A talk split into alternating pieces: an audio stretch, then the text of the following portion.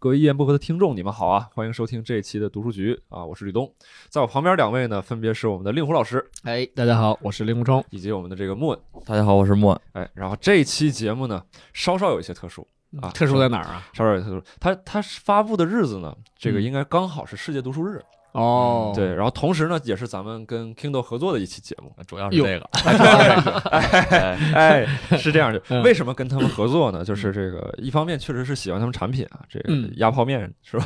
压泡面神器，这老生常谈。哦，你哎从这个角度喜欢 的，老生常谈，老生常谈。嗯然后这另一方另一方面，其实他们最近其实发起了一个新的活动，我觉得其实还挺有意思的。嗯他们这个叫“阅读新势力”哦啊，就探讨什么呢？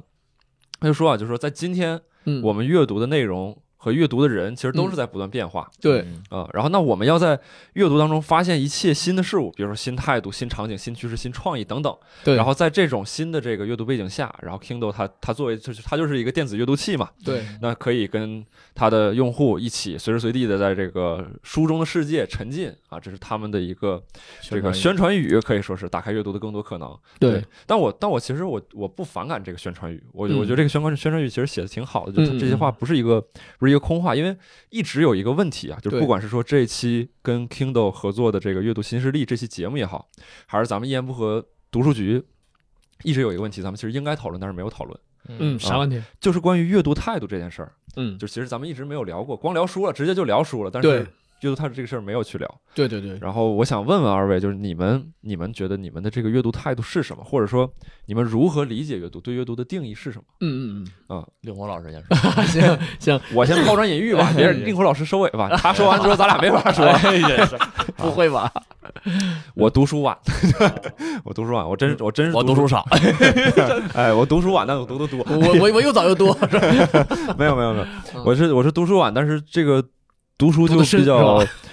呃，也没有，其实没有段时，嗯就是我读书晚，然后呃，读书就比较随性一些，哦就有很多很有名的作者也好，或者是很有名的书，我都是才刚刚开始，近近两年才开始、嗯嗯嗯开始开始读的。嗯我记着那个时候一开始读书最早的时候，说一六年还是一七年，说毛姆、哦，什么什么毛姆《月亮与六便士》有个对小这个阅读小组，我们当时对在一个群组里边嗯看有人提，我说毛姆是谁组建这么一个小 组？嗯你以为是网友的名字？我以为是是吧网友的名字，我就是无知到这种程度，我就是不知道这些，百度一下毛姆，我都不知道这是个需要百度的名 字， 我以为这是哎哪个网友这个名起的还不错，不错兄弟，哎你你跟一些大歌星是一样的，看见岳飞 的岳飞的词，哎，这个 这人给我写词以可为是以啊尹教授之类的，是吧？ 真的是就是无知道这种网。红，以为然是后吧对，？然后后来读书就是慢慢读读读，就发现我自己好多人都不知道，嗯好多哦好多这种好的书也没读过。嗯，然后现在就是对这个读书这件事的态度，就是相当的有一些自卑那个阶段稍微过去一些，但是谦卑这个程度还是在的。嗯嗯嗯，对，然后读书，我觉得我是分为两种阅读习惯，对就是一种是我我能感受到我跟这个书有连接，对，就我读的时候我能感觉到他的他描述的经历跟我的一些经历能够产生一些共鸣。嗯，嗯嗯，这种我觉得就是比较幸运的，青对年青年作家，这这才有 吧？不一差定不多就是不一很定可能很不不同的书，然后比如说像前段时间读那个悉达多，然后或者是像哦今天等会儿要推荐的一本书，都会有这种感觉。哦对，这种就比较幸运，读起来很快，很嗯很痛快。嗯还有一些书就是纯粹是为了弥补自己读书少，嗯硬读嗯啊， 像等会儿要聊到的这个《乡土中国》，哎 哎，纯粹是因为知识不储备 自不 取其辱，这是啊 这么痛 苦吗够，无法产生连接，但但也得读。我觉得这个东西就是它，它是它是好书 OK 很明显能看出是好书，也得但是读你不一哎定读得出来他好，你知道 对吗？对，这就这是有门 槛了。嗯这可以，以说就是我现在的一个阅读态度，就是要么就是看到好书一一头扎进去嗯去读这个东西，要么就是自己逼着自己读嗯啊。我不知道二位我谈不上阅读态度，我谈谈这个阅读对我的 阅读小嗯情绪对，对 对对 对，阅读意义吧。啊，我我正好还谈到我喜欢的作家王朔，他提到阅读对于他的意义嗯来说，他可能就是说让他变成一个更悲观的人。他是说他在生活里已经功成名就了，天天纸醉金迷，但是他只有在阅读的时候能感觉到，说不管多么这个富丽堂皇、多美好的东西，都能一下就完全毁灭。嗯就哦让他这哦是阅读给他整悲观，还是纸醉金迷给他整悲 观？ 这是他的态度啊！ 我我肯定，因为我本来生活就很坎坷， 我是先谈谈先谈谈他的。 嗯哎呀，我这是这这是我我我对你一说他阅读态度，我首先想到就是他说的这个东西。嗯嗯，但是你说悲观这个，我可能不用去通通过读小说，我就是悲观。是，对，但你可以真跟他相反，嗯工作或者生活让你悲观的，你从书里面拿到哎，乐观对的。对，我要说的就是这哎个，对这我是从初中开始就这么干。对，初中那会儿可能这个生活也不太愉快，然后也有一些这个校园暴力之类的情绪，嗯但是打别人，被被打 被打打别人，我就纸醉金迷了，天天叱咤风云。 我也听校园暴力的情绪，今天打他没没太没太 我打好看看小说 怎么打，我再看看黑道学生。 今天打我不使劲儿，哦没有那会儿老跟老师相处也不好嗯，这个情绪也不太好。叛啊但逆是期叛逆但是我期但是我每天回家，回家之后冬天那会儿嗯冬天回家之后八八九点写完作业开始，再嗯打开自己的小台灯就开始读那些书，就感觉特别好。哦嗯，就那感觉，你就是给自己构建一个温床，嗯，嗯，你就是直接嗯进入你这个阅读这个世界，你感觉啊，生活里的痛苦啊都都都过去，都都跟我没有关系，我现在就是这个主人你公。看他正好就是说你提到的毛姆说的那句话，啊嗯就是喜欢阅读的人就是随时随地携带了一个避难嗯所。啊，对，对，就是这句哎，话。我我真没看过这个，我就是当时 但那本实书践是他实践他了这句话，对啊对，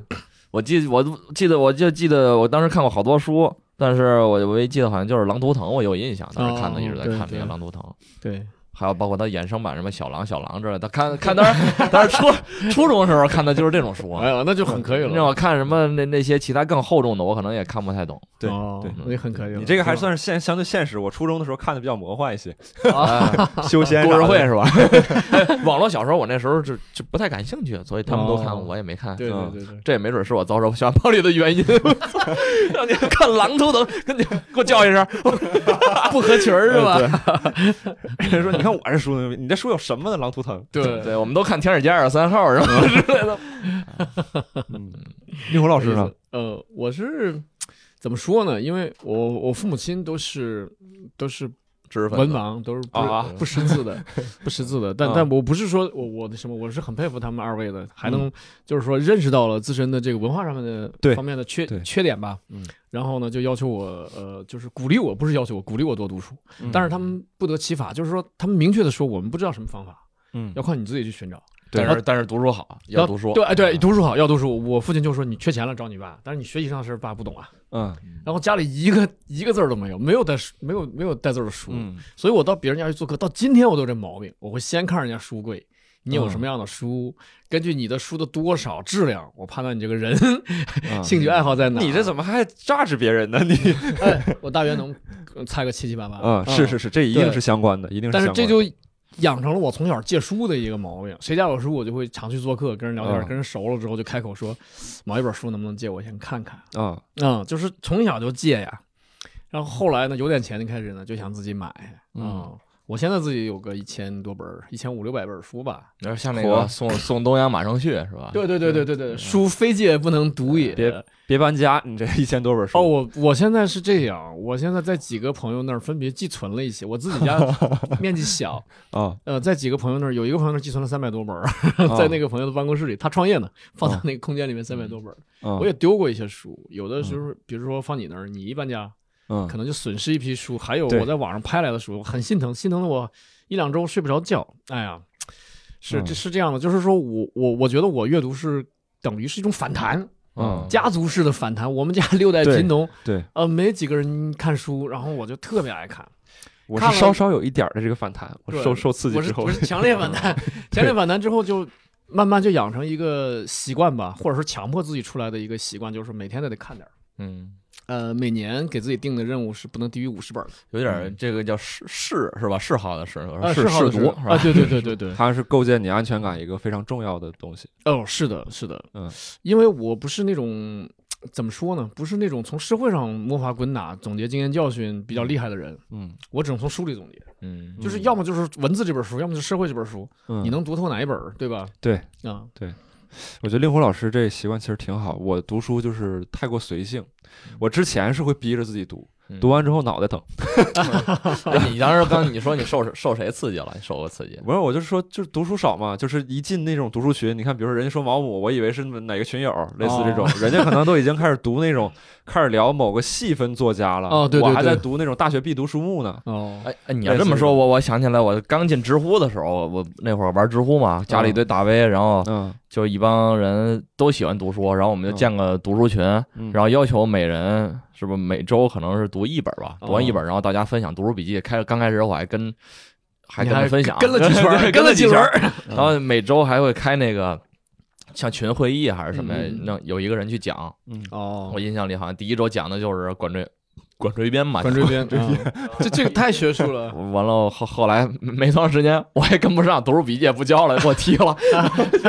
太痛苦了。对对。 出局了，对有啊 out 但我会有一个习惯，就是如果我最近这段时间没书读的话，我会一直去找书，哦，我会去找，嗯，自就是找能跟自己产生连接的对书，然后同时去硬读一些就是那些我觉得该读的书。但是我现在嗯已经到第二阶段了，就是嗯我我之前年纪轻的时候呢，嗯，以追求数量为那个什么啊，我嗯今年又读多少本儿，我总数读多少本儿了。是然后我现在呢，就是把这数降下来，我现在翻回去去去读我已经读过的书，嗯对对对，尤其是我读过两遍以上的书，嗯翻整出来。然后呢，比如说我下次再读这个《白鹿原》的话呢，嗯我就会每一篇都给它写点什么东西。嗯对，因为《白鹿原》是实际上把陕西当年发生的大事儿嗯全都揉进去了，嗯我再给它摘出来， 就是文史结合嘛。呃，有些事情我再给它摘出来，然后讲讲那里面的历史故事。嗯啊你写书做批注吗？我不，我用铅笔，我看书用铅笔，我不在书上做永久性的标记，我怕我标错了，我心疼书，哦所以我看书必须有铅笔和橡皮哦嗯，在我手边啊，我我有时候会用铅笔写，我是会在书上写，就是用用油性笔就可能就写了。嗯对就有时候可能读到什么，然后我有什么想法，脑子里有什么想法，我你就在记书着。上写是吧我在书哎，上写。我我也不在书上写，我不在书上我写嗯都是做那个读书笔记，就是对那我单我在单独纸拿个上本儿写，对啊我当时拿个本儿，就是写到什么，然后写啊哪哪块儿想到什么。我有那哪块儿写个，我有那，我每年买一个日课的一套本子，啊，我已经写啊了，我日已经课写那个本子，我已经写了知道八年了，九年了，嗯，啊，反正我我我这种习惯就导致我书没法借，嗯就借完之后我心里边就跟日记借出去了似的，就是你在读哦的时候你会有很多想法这种东对嗯西，，书但没你法也没借。法借别人的书，因为你会写上字， 你还回来的时候已对经写上，字借的借别人的书就难受，你对看的时候你记记，因为我比如说我单独这找是个本儿习惯记，阅读然习惯后对单独找个笔本儿记，那个本儿可能就丢了找不着了，跟书就嗯合不上了。回头我再看的时候，我看不着我当时看的时候是有什么嗯心境或者什么，嗯，嗯嗯对对挺有意思。每个人都有每个人自己的这个这个阅读习惯。对对，然后呢，反正我我我就感谢两位分享，反正我确实 也也感谢这个 Kindle 给我们提出这么一个好问题吧。对就对是对对没有这个问题，主要感谢我们 Kindle 啊是吧？ 哎主要感谢 Kindle，对主要感谢 Kindle 电子阅读器。我我我我还想补一句啊， 嗯嗯就是因为我们过去过去人读书是因为，嗯可能读书是他获取知识的唯一途径。对然后今天获取知识的途径太多太多了。对嗯对对，对，所以大家在今天还坚持读书呢，我觉得不应该把重心呢放在知识的拓展上，因为嗯知识你随时可以拓展。对对，我觉得应该放在思维的完善，就是嗯每一本书到底怎么样冲击了你的大脑。哎嗯对对对对您对，说这个，我对这个我作者到底是怎么样，就是拿拿水 洗了你这个头，洗了你的对脑，重塑这个呃思脑维电波了嗯哎，我对嗯我您说到这儿，我我读书因为又慢又少，但是我就是只挑我特别感兴趣的。我比如嗯读到哪一块儿了，然后涉及到哪一块儿的知识，我想去补充。啊去查去呃，对，那会儿儿像跟吕东突然怎么聊起冬泳来，我就嗯啊特别对这题材就感兴趣，这类的嗯我就感兴趣，我就去哦读嗯读这几本儿。像那个读看双雪涛分享的，比如对读到他他里边的讲的一些东西，包括嗯原来我看呃一些我喜欢国际政治嘛，嗯因为好多读到一些政治的时候，说我就去什么看古拉格群岛。嗯嗯啊，那那个我就会回去补充古拉格群岛是没错，哎对没错，没错，这就是对知识谱系嘛，就是嗯你对顺藤摸瓜，一点点的发展。对呃，因为我们也见过，就是我我我以前做编辑的时候，出版社的一个编嗯辑，就因为一个作者给了他一本敦煌的书嗯呃稿子稿子，嗯 他在编辑这本稿子，他老想，哎，这里面有没有什么错误啊？然后他就大量的看那个敦煌书，嗯他现在变成敦煌学的一个研究专 家了。啊，这个有挺这好这有点像厉什害么叫了什么 久病成医那种感觉哎是吧？就就这意思，就是这个他就啊为了对校对好这本书，他就大量的翻阅材料。有心人，呃有这是心人啊有有心心人人，这所是以真正感兴趣嘛？对，我觉得挺好的，就是书其实是了解世界的一个线索，嗯，就是它里边的内容是养分之一，但是它没能错提供的一些就是线索也是非常重要的。确对实就是也有一些我我我也有一些经历是从从一本书延伸到几本书，对结果反倒是衍生出来那个书，可能对我来说是收获最大的。更更重要，对，对对对对，但是你是真的想读书，还是说读完书好多人把这个挂在嘴边拿出来炫耀？我觉得一聊就能聊出来。哎，没错，对吧没错，没对错，哎，那这么说就是嗯，那就再把这个问题再延伸一下。其实嗯读读书的态度里边，我觉得包含一个问题，就是读书的目的对，嗯就是啊、你你们的读书的目的是什么？就是像我，我纯粹就是说，呃，它是我认知世界的这种方式。我对说的装一点啊，嗯，对，就是这个现代社会，其实你接触信息的渠道很多。嗯对我们前段时间讨论说，互联网带给人们什么，就是它带给方便快捷的同时，它会导致另外一个问题，就是这个连接变得浅了，对没有以前那对么变广变得平庸，对，对，没有以前说相对来说来讲写信呢多深的一种交流方式。对，对那在这样的一个环境下，其实有很多时候你的这种问题，在互联网世界是得不到答案的没错啊、没然后错反倒是在书里边才能找到那种连接和共鸣。然后我我之前之几乎是最有动力读书的一个时间，是因为我的问题跟任何人无法交流。嗯，嗯呃，，这个这个分为两个方面，就是一个是我，比如说我跟我父母交流，他们可能不理解，或者嗯出于这种像我们等会儿可能聊到乡土歌曲、乡土中国当中一些一些这个咱们中国社会属性的一些问题对，他不会跟你产生这种交流。对，还有另外一个问题呢，我自己的表述能力也有嗯嗯，也有很大的差距，我的问题我说不出来啊、嗯，明明白所以说别人更没法给你解决。但是书跟你产生连接的时候，不你需要就去自我去。消化了，对我其实读书真的就是非常有动力，在读书的时候更多是一种自我拯救。对，对，这是可能我最深的读书的一个动力。但至于像浅一些，可能长知识啊这些东西，可能可能就相对日常一些。嗯嗯，对，我不知道二位你们读书的这 个目的和动力是什么样子的？这种，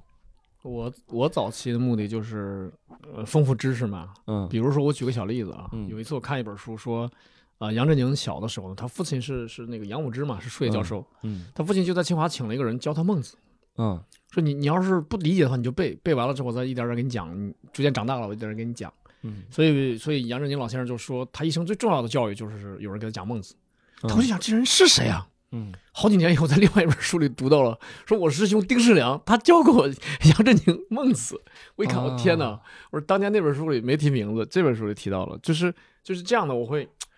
我我就会特别的高兴，特你别感觉像欣拼喜，拼拼图啊一拼样，拼图一样，拼拼图一样，特别特别欣喜。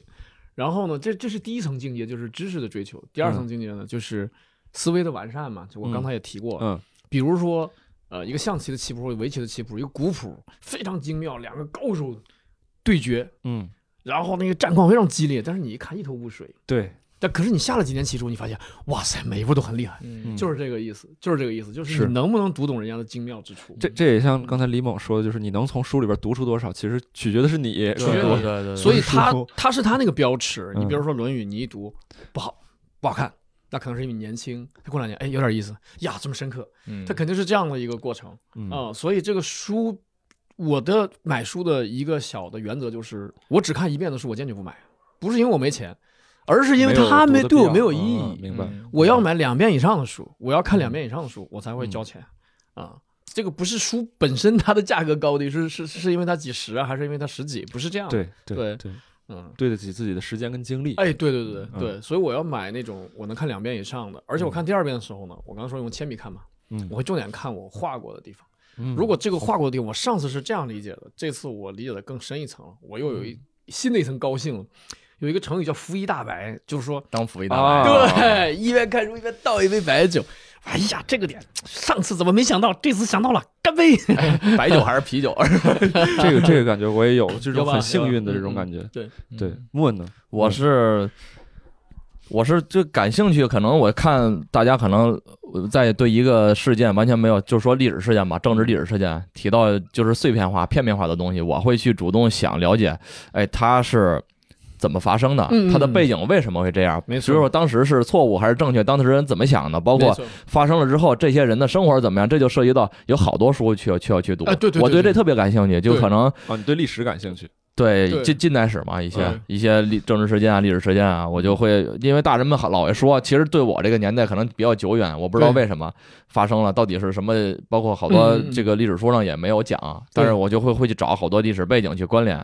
这就什么五六十年代，包括八九十年代都有，嗯我就会去去想这些呃因为看过好多人写的什么有回忆录啊之类的，嗯，嗯包括还有去做的纪录片啊，嗯纪录片里边提到好多本书，像你可以去那时嗯候的好多事件，这对个东西千丝万缕的联系吧，到现在你看对好多对对背景啊，是依依依照那个时候的事，你像比如说《阳光灿烂的日子》，我最喜欢看的那个什么与青春有关的日子，这些对都是当时那个背景下，什么上山下乡这种背景下，这是对回避不了的，是吧？我会我会去了解这个时代，哎，呃，是有的人说这个是是挺好美好的，当时北京空无一人啊，有的人说就就是呃各种历史事件嘛，把导致嗯家庭有变故，对哎这个嗯对于每个人都不一样，每个人都有许多故事，对，我就对会去想了解当时到底是一种什么样的时代背景，嗯，然后才才发生这种这种这种事件，嗯，包括到后来是吧，再往后到现代化一点，嗯到底是什么政治事件，没错到底是什么政治风波嗯影响了啊，没我错就会会去想了解这些东西，但是只只有读书，好多书上才有这些东西。哎，对对对对，也对合适特别好，特别好，就时代与个人的关系。挺好，挺好，挺好，这真挺好。对嗯关于这个问题，你们还有什么想聊的 吗？我差不多了，差不多，差不多。对，差不多嗯其实刚才聊的时候，我会有一种感觉，就是我们三个人在回答这个问题的时候，都会觉得能读书是一件挺幸运的事儿，嗯对对对对，是一件他挺幸运的他嗯事儿。然后，那基本上以上是这个关于，就是我们也不是说阅读态度吧，就是过聊聊阅读这件事儿。啊，对对对，聊聊阅读我这件我事们眼中的阅读对嗯我对们眼中的阅读。然后，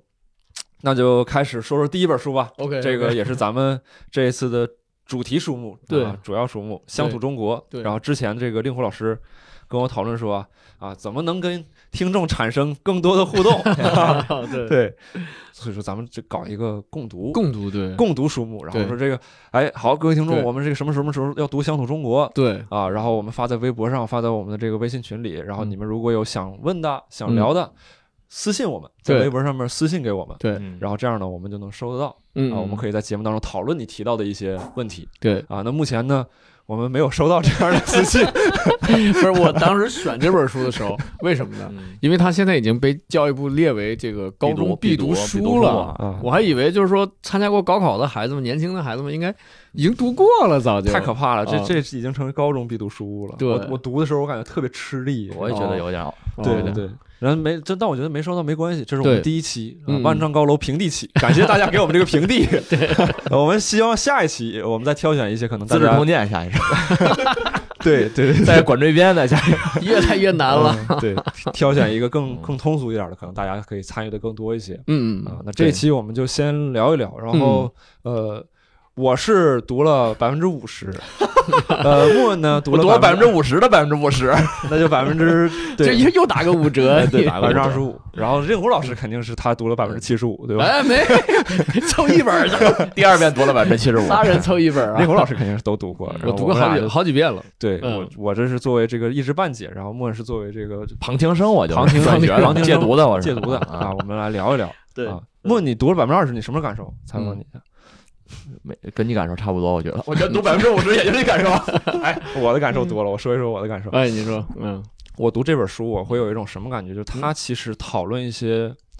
呃，我我我说了一个跑偏的东西啊。嗯我之前读一本武侠小说，叫这个《昆仑》，嗯，它是这个当代作者写的，就是叫凤哥，一个年轻人。啊，然后他写的这个东西呢，是完全金庸风格的。嗯它里边有一种武功嗯叫大金刚神力，嗯那个武功是什么呢？没有任，就是它就三十二招，它没有嗯任何花哨的技巧。嗯但是你从小练这个武功呢，就是力量大，哦，就是力量大，而且别人打你呢，你也不是那么疼。嗯然后就给我感觉这就是这这不就是拳击吗？ 就是呃打直拳吧，有点类似对这啊种，但是但是对也有速度上，嗯就给我感觉这本书呢，就是费老师在论证的问题呢，乍一听都是那种你可能问一个农民，这还有啥可问的呢？ 对啊这还不这还需要嗯讨论吗？，对对对，都是读问那种非常简单的这种问题，然后但他用一种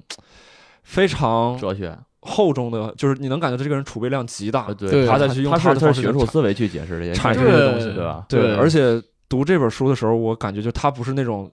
这个所谓的那种文人书生，对一说什么事儿啊，这个事儿是这样这样，懂了吧？对，很简他单，是哎感不觉是？有一点对理。科一直在论证一些东西，是吧？他是我感觉他是实干家，对就是它是从我怎么能解决这个问题，再跟你们论述这个问题，这个问题是怎么造成的？比如说他中间是就聊这个文字下乡嘛，嗯嗯他就说嗯为什么嗯，农村人就不这个认字，哎，不认不字也认行，字啊？对大家的说法是说农村人土，农村人傻，对但我不这样认为。对他从农村人的生活环境、农对村人的人际关系，对他对这个文字的需要程度来是对否哎，对对对对其实然还后有就是平等条件嘛，他说的就是，是吧对，然后他啊这中种间说到说说，那我孩子还不会插秧呢，嗯那为什么他没有人啄蚂蚱瞧不起我的啊？啄蚂蚱，对，看过了哈，我看过了，哎，看过我看过，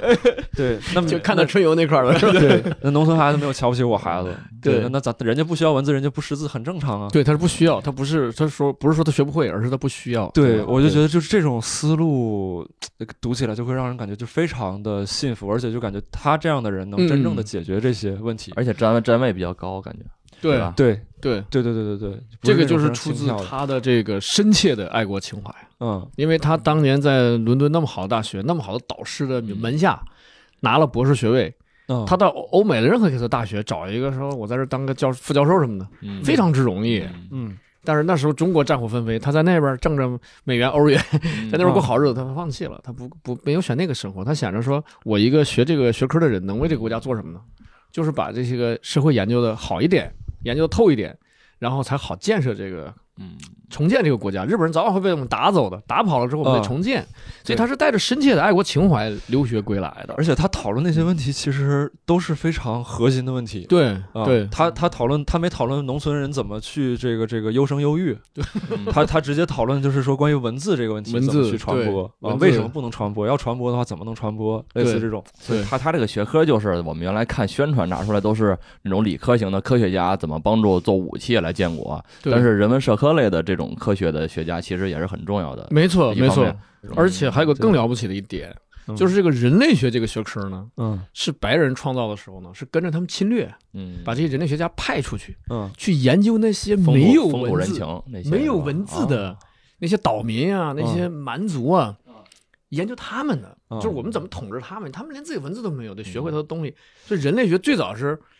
白人，就是这些以文明自居的高高在上的人嗯来研究一些在下的一些蛮族的，我我说实话，我们人类学这个词儿我都是近两年才嗯 才知道，知道啊他现在具体到底是就是现在在研究什么，然后他怎么应用在对什么地方，我都我真不懂。但是费先生在伦敦读博的时候，他 就说嗯我就研究我家乡，我们嗯苏州的一个村子。啊，他这个到底算社会学还是算人类学？人文社科是 吧？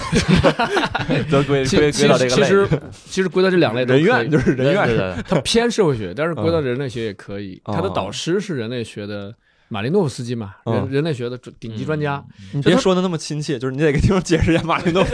我俩就是 我们就听着司机，就是司机。我俩如果点头了，我跟你说就是虚 伪，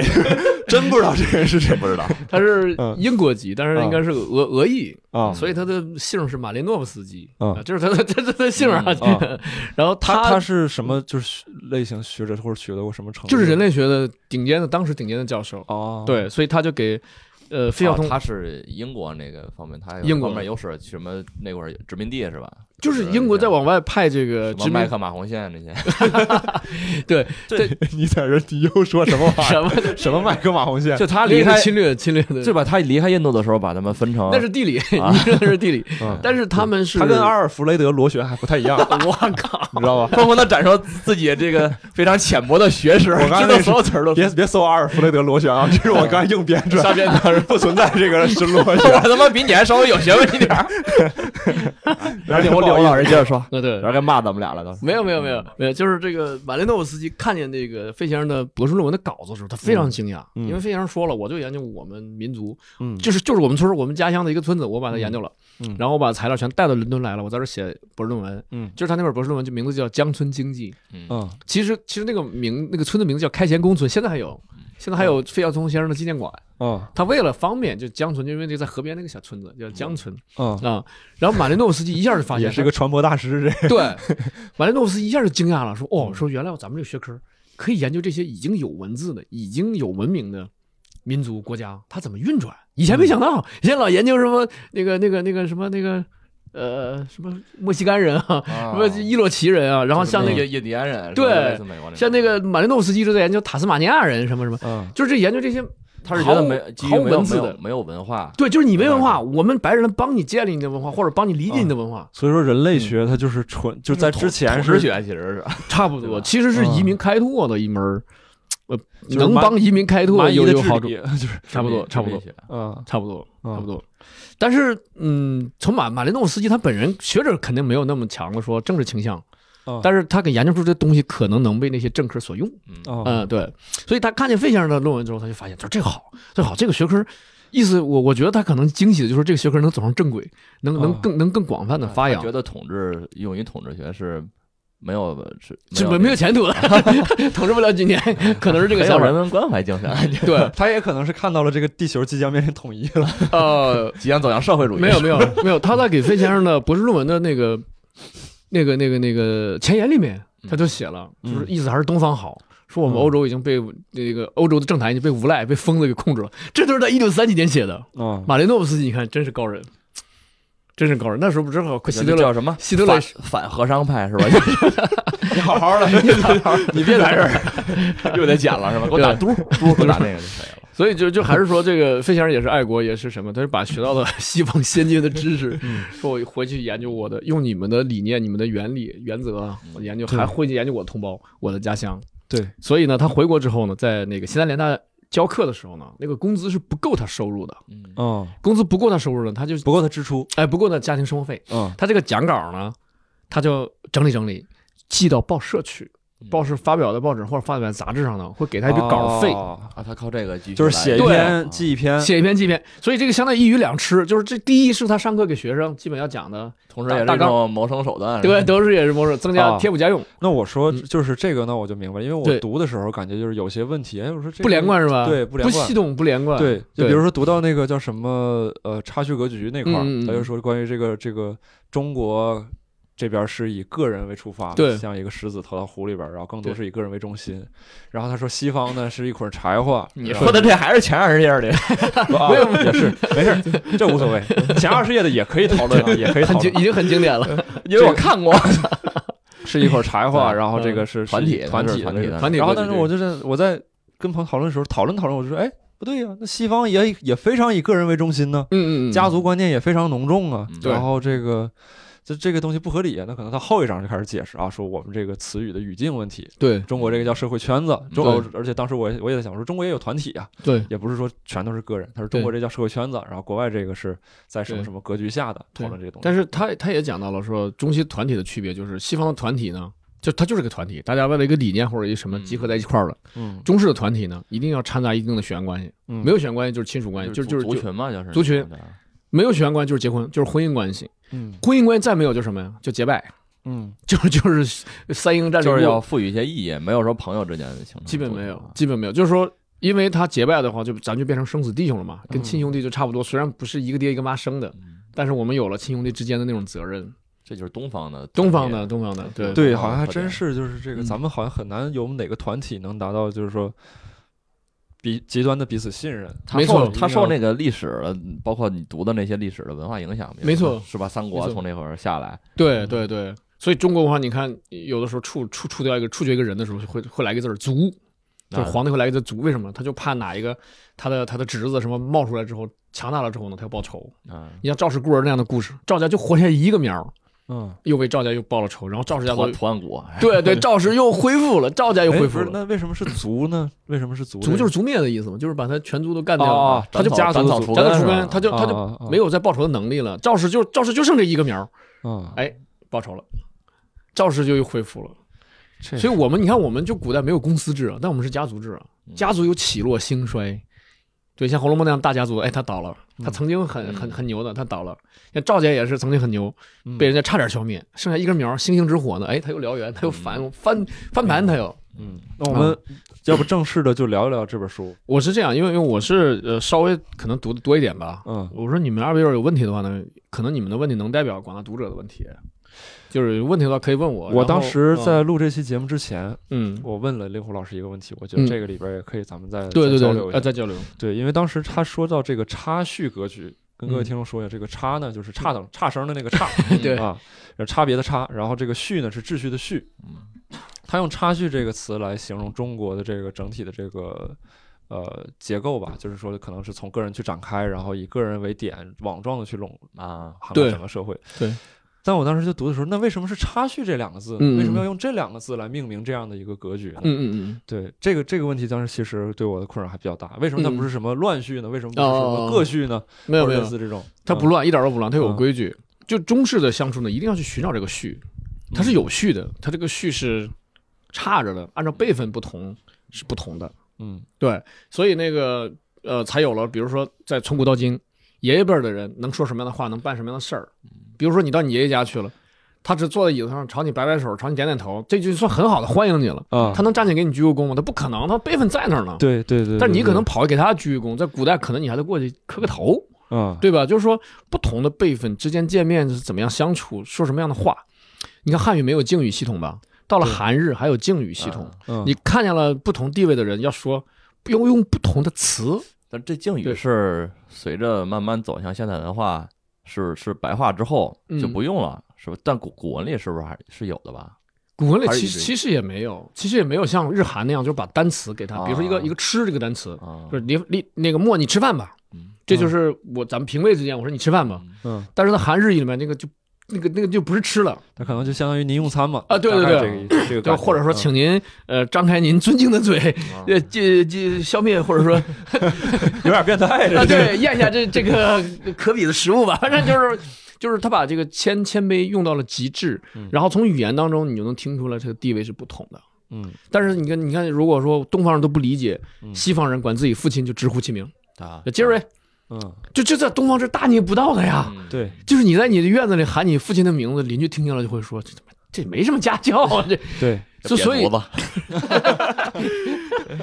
所以这就是这个序，就是我们这个序是是有差的，嗯有差之后呢，就导致我们我们东方人到了学校，哎，你你你几月出生的？嗯你二月，我靠，我比你大啊，叫哥，我一月的，啊， 长幼尊卑，对他就会分这个东西，那就这个他要东找到这个西序，就是嗯找到这个序，这个倒这么说倒是合理，但他当时描述的其实是说以个，他是可能说说中国这个可能是以个以更多是以个人为中心去辐射到周围，而西方的话可能是以团体。那为什么要嗯用插叙来描述这种这种格局呢？就是长幼尊卑这个我理解，在咱们传统文化当中嗯嗯是存在的，这个对完全没对问题。其实这个在这个长幼尊卑，在这个整个家族当中呢，长幼尊卑分清之后呢，你会发现其实你自己是消灭的，中式是没有自己的，你从来嗯不可能跟你家族说，哎，咱们把这个权利义务规定一下吧，啊咱们张氏家族咱说清楚，嗯咱们小辈儿的，像我们这些小辈儿的是是有多少权利，有多少义务？没有。嗯一旦你认清你自己的位置之后，你会发现你基本上全是义务。嗯所以中式就在那儿熬啊，在那儿熬啊，最后熬到小我老资格，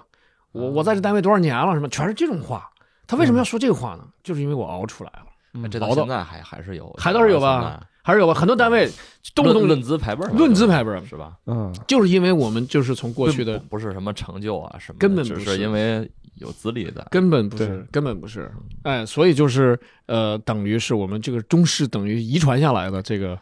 风格。有些年轻人看着二十多岁才能很好，你让他挂帅吧，哎呀，那几个四十怎么办呀？他知们就知识不动，对，不是在这单位都这么多年了，他们提不上去，这也没面子。嗯这年轻人才二十多嘛，那就忍忍，等他们几个退了你再干。所以就慢慢就变成了，就就是这样，就是资历。然后对呃，我们不光家里有辈分，有些团体还有辈分，嗯，还是用字辈来区分。嗯呃，虽然没差几岁，但可能差一辈儿。是是嗯嗯是，当时我跟令狐老师讨论的时候还说到，就是给我的感受就是，好像咱们更相比于失败这种没有面子的成功，不是不太可能接受的，就感觉说，哎，这小子没规矩，嗯嗯哎，对对这对事儿对，办的就是对对，嗯所以他不可能说是我可能能力输输于这个莫恩这个这孩子比我小十几岁的孩子，嗯，而是说这还这这这这这我这搞搞脱口多少年了，见着我这这不不打招呼 都，不是我可能讲段子不如你，但我辈分在这儿，哎，谁徒弟？ 哎， 是不是？是吧哎这个。吧？嗯所以我当时开玩笑嘛，我说，哎呀，哪一天就是一四年，我就跟西老师和托尼老师说过，我说什么时候脱口秀界有人开始摆老资格了，就代表这行业快不完行蛋了快 不行了。啊，那希望这个早日迎来这个。这一天，我意思是这样的话，至少我们之前是曾经繁荣昌盛 过，嗯对吧？现在离那一天可能还很远很远。对对对，因嗯对因为我们脱口秀这行，我喜欢他，就因为他没有参与论资排辈儿，嗯，啊他没有参与这个哎，老是被这个嗯新人直接给摧毁了， 这就是老 人，你没炸的渣都不剩。对，你蹦蹦跶不了几天。这个是什么？这个对演员残酷。你比如说，我干七八年了，有一个新人咣叽给我砍掉了，但是呢，对观众好，对，观众就会觉得哇，一场比一场炸，一个比一个强啊， 嗯对，那你说到这儿，嗯其实有个我有个问题啊，就是嗯听起来这种论资排辈儿好像是带来很多负面的东西，嗯嗯就包括就是很多咱们都能想到生活当中很多事件，有很多运动，就是嗯我说那个运动就是体育运动啊。嗯， 体育运动因为不是按照实力去选取球员啊，或者怎么样，就导致这个呃闹最出后风的波啊，对老老是结果不是特别好啊哦嗯等等。对那你说这件事儿就是论资排辈这个事儿，它没有好处吗？有好处啊，有有没有什么？它有它的好处，好处就是好处就是稳定啊。你比如说，你跟着那个，假设你在一个团体里干了十几年，嗯你知道下一个副总肯定就是你啊，就没有人资历比你老，这你是知道。规则，对嗯，但这时候新新引进来一个一个一个一个小伙子，嗯眼瞅着就比你强。然后如果说要是按能力来的话，那你这个副总还是没戏啊。那这种嗯所谓的稳定，好像也是建立在这种发展缓慢的这种前提下，因为如果我们沿用了这 套方式方法，那可能势必就会导致一些迂腐的情况去出现。所那以当然嗯这就不是不是在新型行业里边，我觉得对是没就错而且研究这个，我觉得发现这个乡土中国里边，嗯，就就是比如说它里边研究的东东西，不只是什么农村和城市之间，嗯它是放放大到这个整个人类上的这这种规律上。我觉得，我觉得嗯嗯，它对所以它才是人文社科学嘛。对，而且不管你这个地方是不是一线城市。有多先进？你对可能在北京最先进的区，它也有老牌产业。没但是在错老牌产业里边，它就有这种呃，他研有这究出来种的有这种思想，有这种作风，有对这种规矩嗯，所以就是我们还得学，还得学，就是没有了这个格局，传统的乡土的格局，嗯，那个议事规则也消失了之后的新议事规则，我们还得慢慢学，慢慢练。就是身体身体已经进城了，思想进城还还等一会儿，还得。这本书，那令狐老师还有什么其他的？你觉得是特别这个值得大家去了解的一些内容？因为其实嗯我在嗯前面读的时候，我除了感叹他的一些行文风格啊，包括对这个人之外，对其他的部分，我其实实话实说，我跟这本嗯书产生的连接相对比较少。嗯哦，相对比较少。我又有一种感觉说，这事儿确实好像也没有什么过多可讨论的，这不就这样吗？大家就这样吗？嗯嗯，我会有一种这种感觉。对所以说，如果说就是你来分享这本书的话，嗯，你觉得这本书里边还有什么其他地方让你觉得，哎，这个我得让听众知道知道。行行写的这个行内，容，好好嗯，我们我们先简单梳理一下啊，就是第一，我们就是说。呃，赞扬了费先生的这爱国情怀啊，哎就是以他的这个什么，呃，当时的能力，当时的处境，当时中国的战火纷飞，嗯，他其实偏安在欧洲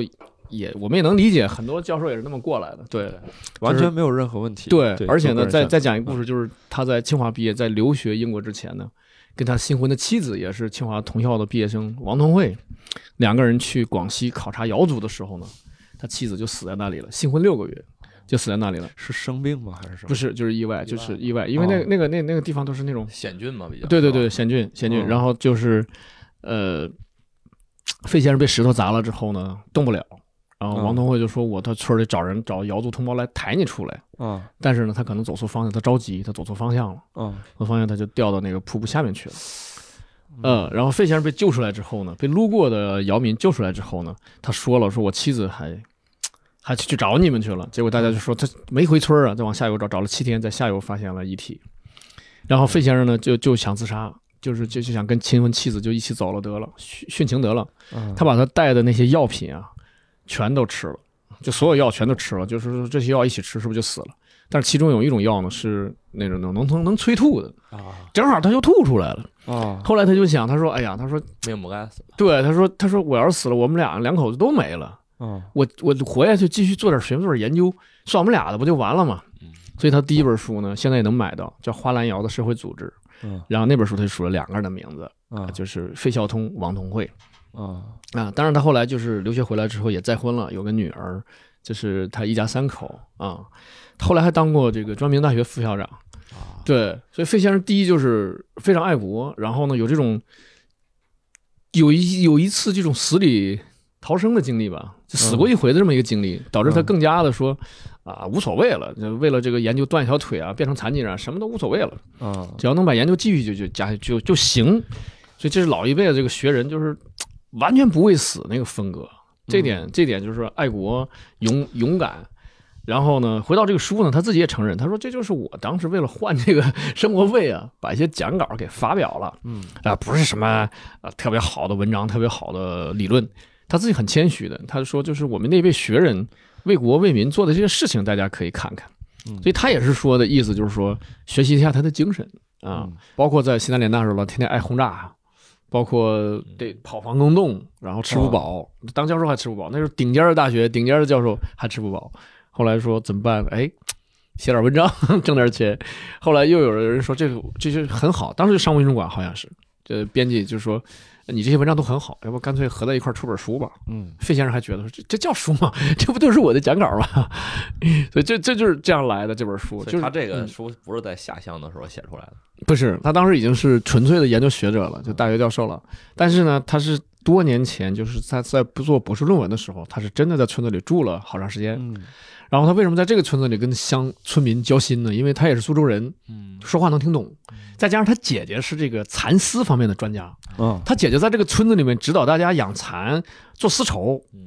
所以他姐姐一介绍给村民说：“这是我弟弟，我弟弟在大学研究这个啊村村里的经济。”哎那个时候就开始扶贫了。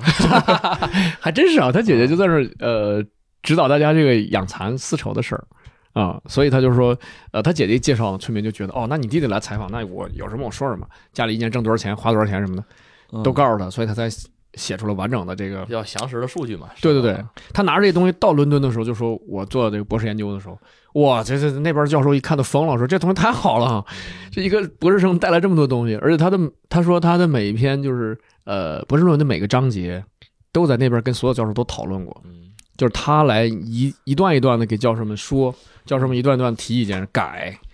啊，他说每一章都都那么严格的过过，所以最后才成书。哎嗯，它里边我看有一个提到一点，嗯说是呃乡乡村人可能就卓玛那更好，然后嗯那些教授，嗯那些教授的孩子跟他们一块儿读书，对然后说识字儿比他们厉害。对，但那个时候的历史时期是不是六几年的那个事儿？不是六几年，不是六几年，那就应该就不是是四几年，就是四几就年就是四几年在那会儿是教授为什么会去乡村呢？那西南联大不就是在那个已经啊在啊昆明他说郊是区西了吗？南联大的那个对环，西境，呃，昆明郊区了嘛，嗯，嗯，而且他回国还很艰难的，好像回不来，好像从越南从哪儿转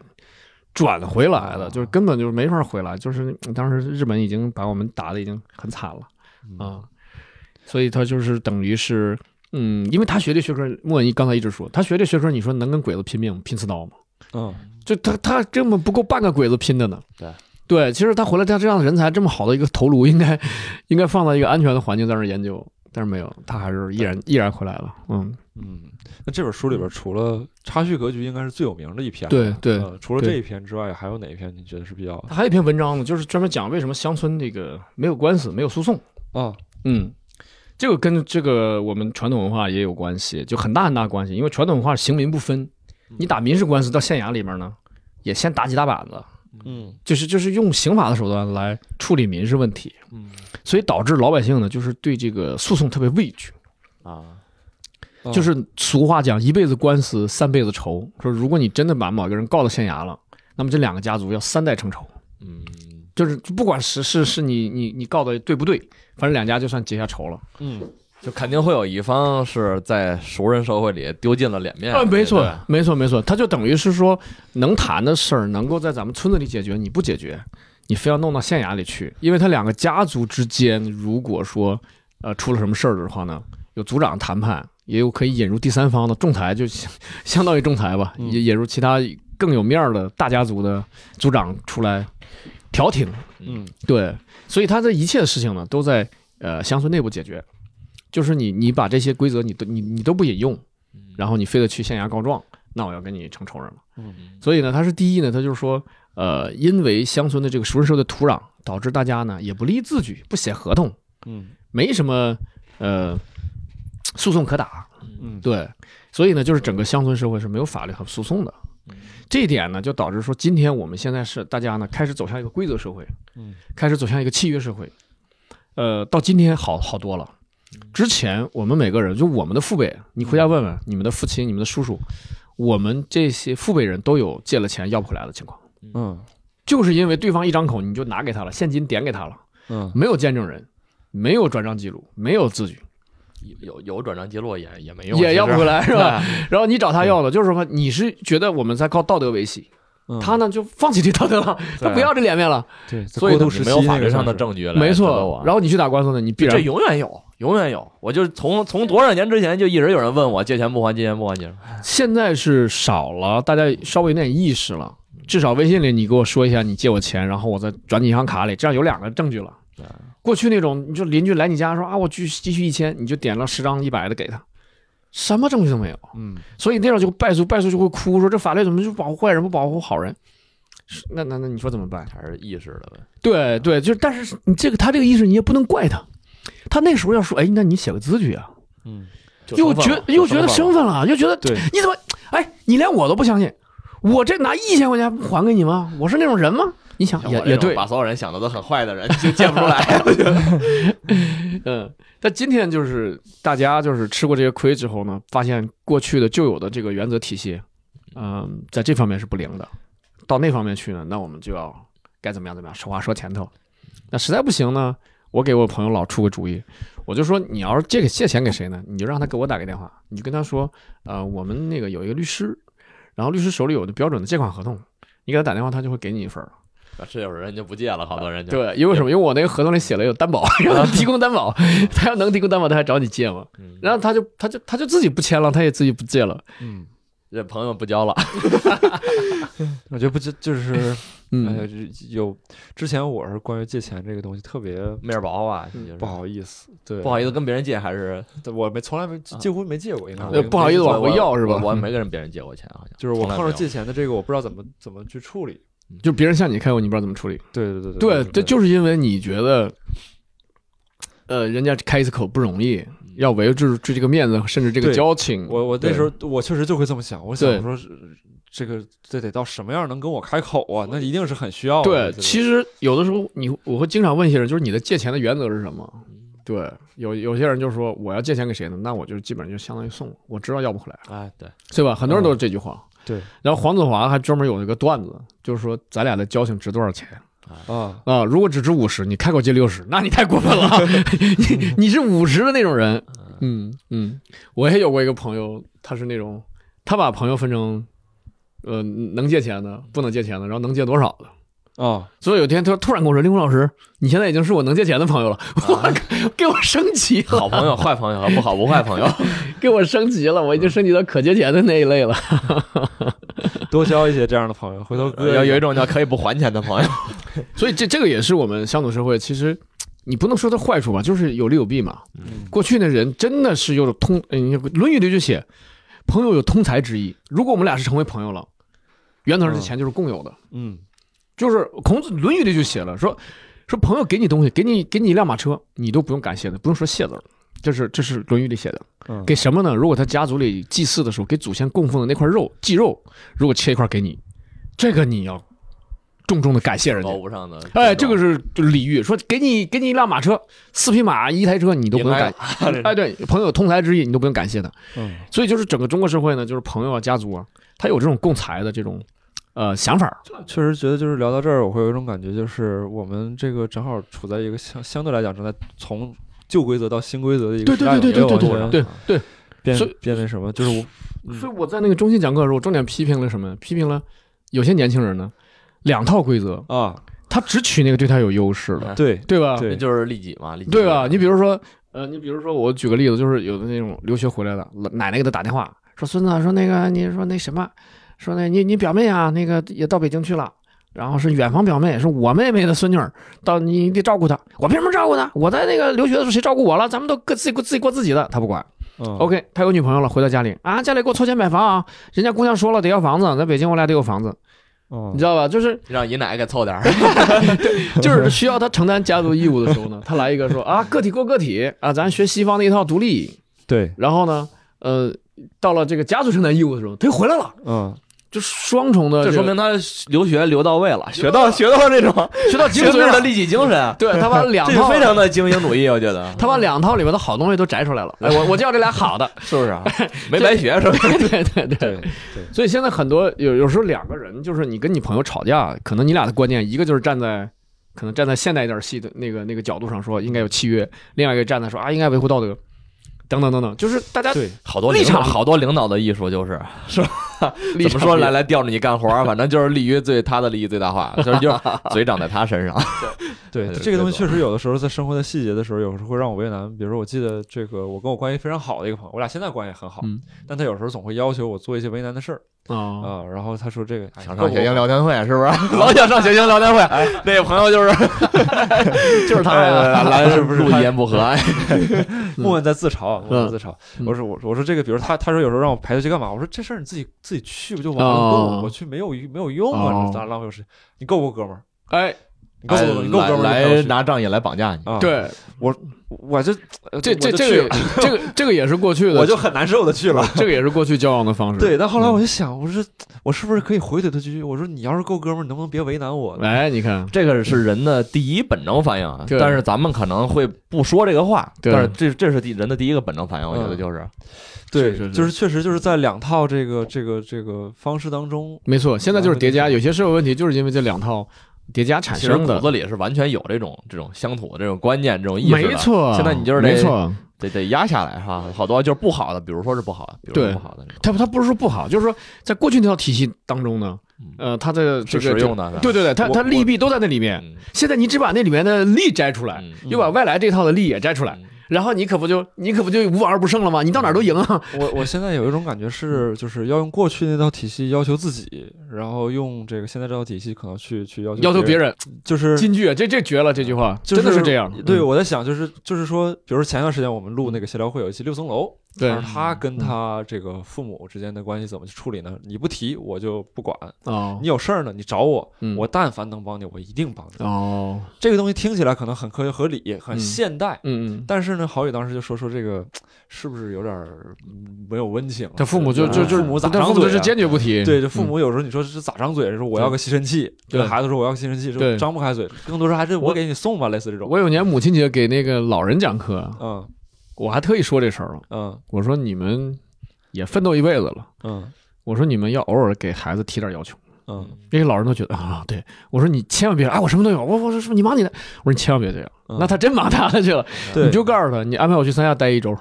对，你就告诉他，你给他每年都给他提个要求，嗯然后他一做，他还特高兴。要把这个要求提高百分之五十，是吧？ 其实安排我去趟铁岭就挺好。对，所以说我就 对嗯我就说，就是用过去那套规则规则要求自己，就是也别那么的，就是一板一眼的去对待父母啊，对待自己的。你说太对了，，你说太对了。你比如说，就就再说回借钱了，你比如说朋友向你借钱，你可以说啊什么字据什么什么的，意思就是嗨，你你不给我，我就我就当送你了。对，但是如果你找别人借钱，你当然可以借，你上来就说我会给你利息，嗯我会给你写个那个借款合同，对，而且这个借款合同可还可能还是律师看过的，对嗯没有问题，兄弟。就是就是，虽然你已经答应借我了，但是我还是要定心丸给你吃足。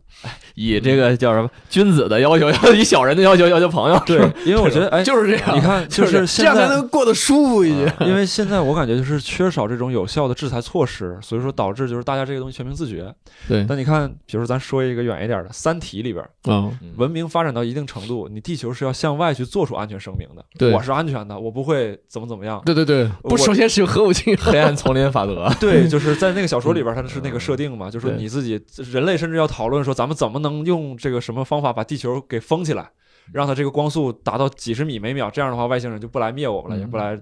讨论我们了。我觉得这种东西是有必要的，就是你怎么能让对方信任，然后你自己要主动去完成这件事情。嗯，对，这个这个其实有的时候也是，就是我衡量一个人，我现在在接触新的人的时候，我觉得他是。呃，对假是客气还是真仗义，这个、这个嗯东西的一个方法，就就他是否主动的交出我能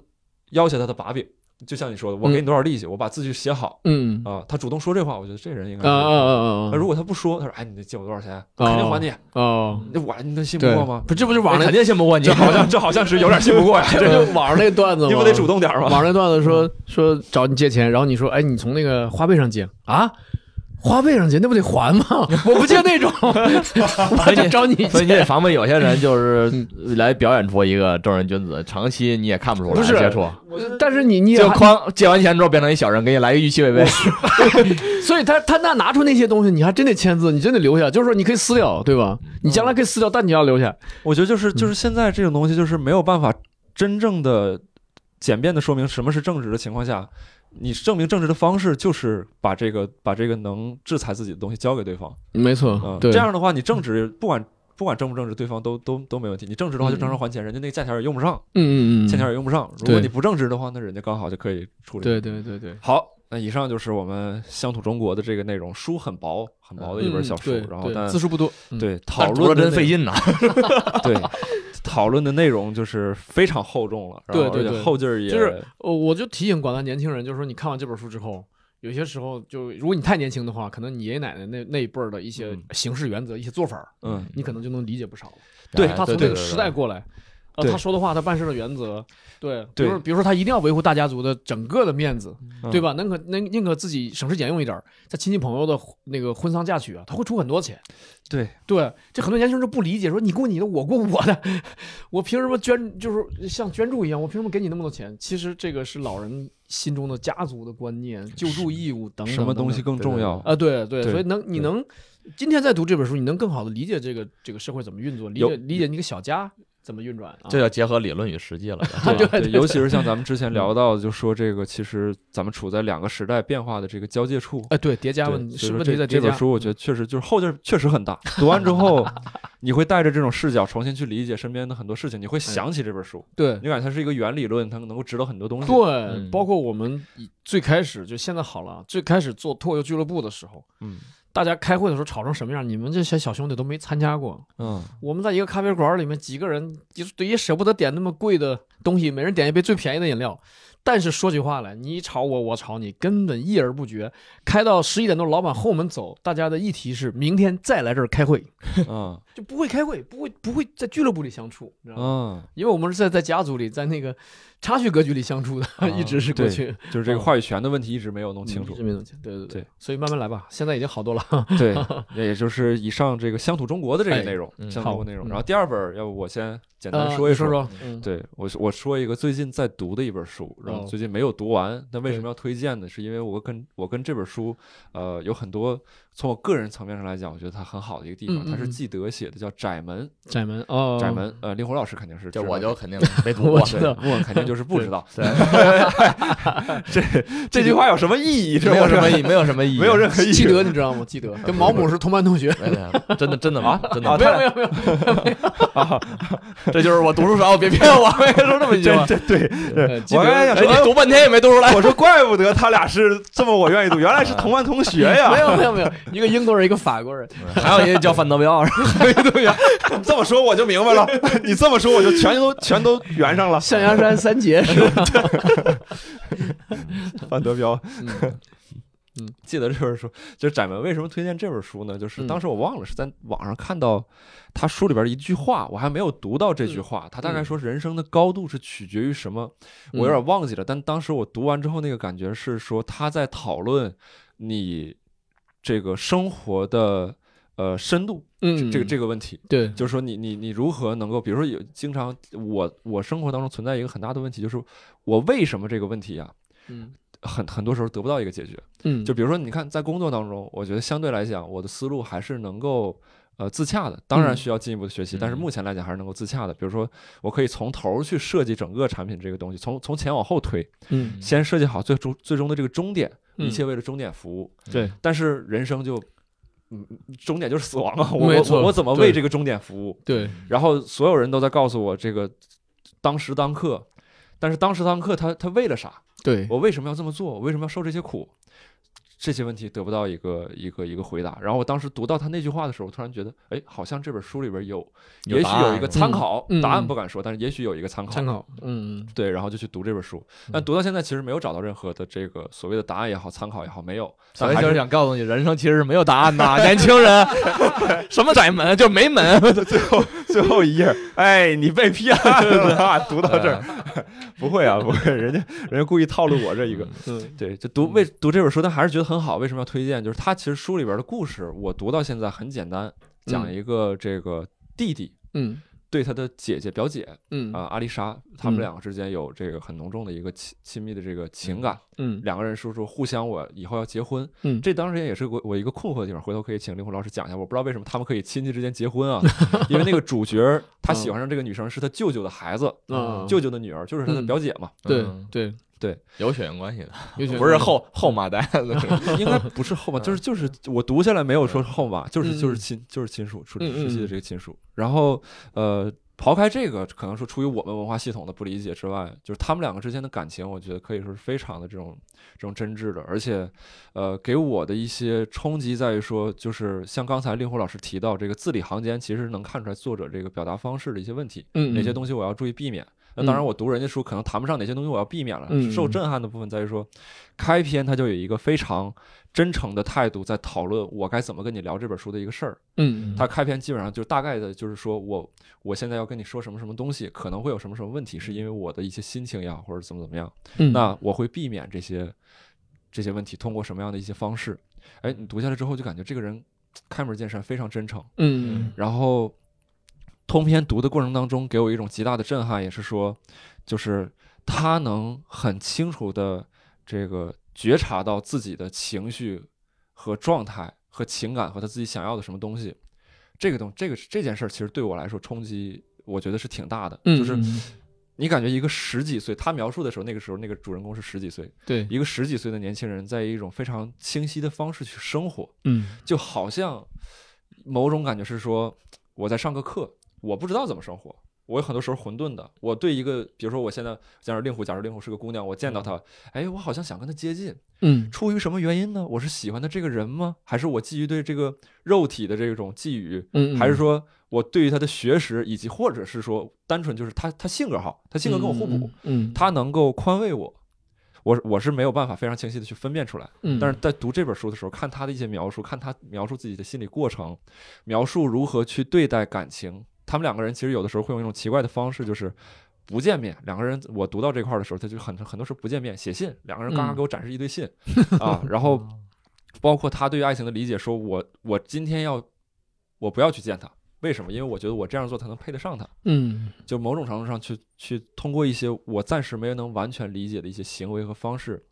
去表达他对爱情的这种决心和嗯敬畏。然后这些这些东西对我来说，我觉得是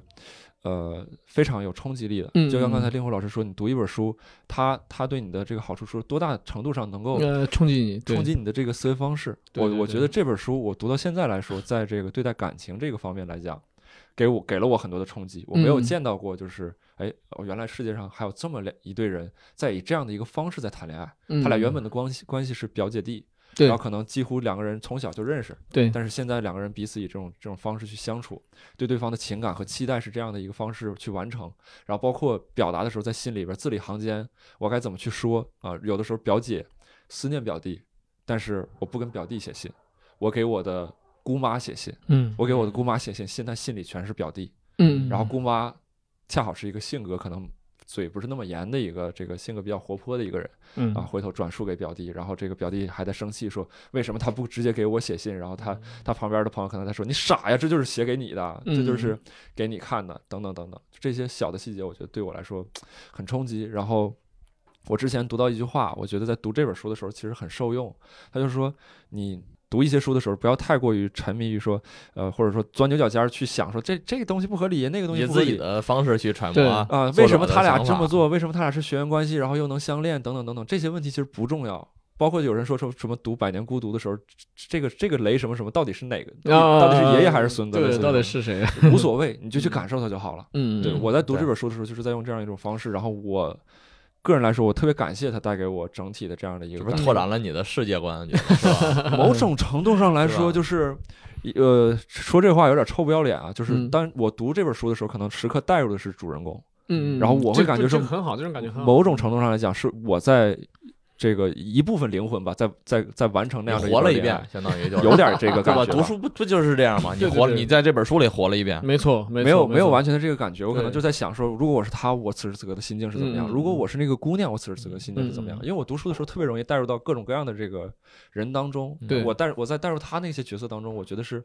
通畅的。虽然有的时候我也会产生像那个书中描写的那种十几岁的小孩，我不理解为什么他对我这么做，对包括这种懵懂不理解也会成为我感受的一部分。嗯对啊，对，嗯非常真实，他不会说像有些书突然啊，这个前面还在这儿大刀阔斧的跟你拼杀，然后后边突然就突然出一把机关枪，又要消灭你，嗯，不合逻辑。啊，这本书完全没有这刺种杀感小觉。说家，你 说的是吧？ 加特林，哎我气死我了！ 我看那个电影什么破玩意儿，完全毁小说那个。 对不起，对不起，对不起对，尊重每一位内容创造者，但是我个人不喜欢啊，对对对就是我个人这 OK，个。嘉宾观点不代表本台观点啊。对对对对对对对对， OK 这是我读那本书的一个感受吧。嗯我很读感谢了他能给我带给这么这么读了美一大好的半个了感是受吧？几乎是对一大半一儿大半了，一挺大好，半挺儿好了读的还挺深刻的。对这本书你选的太好了，真符合你的你现在的心 境，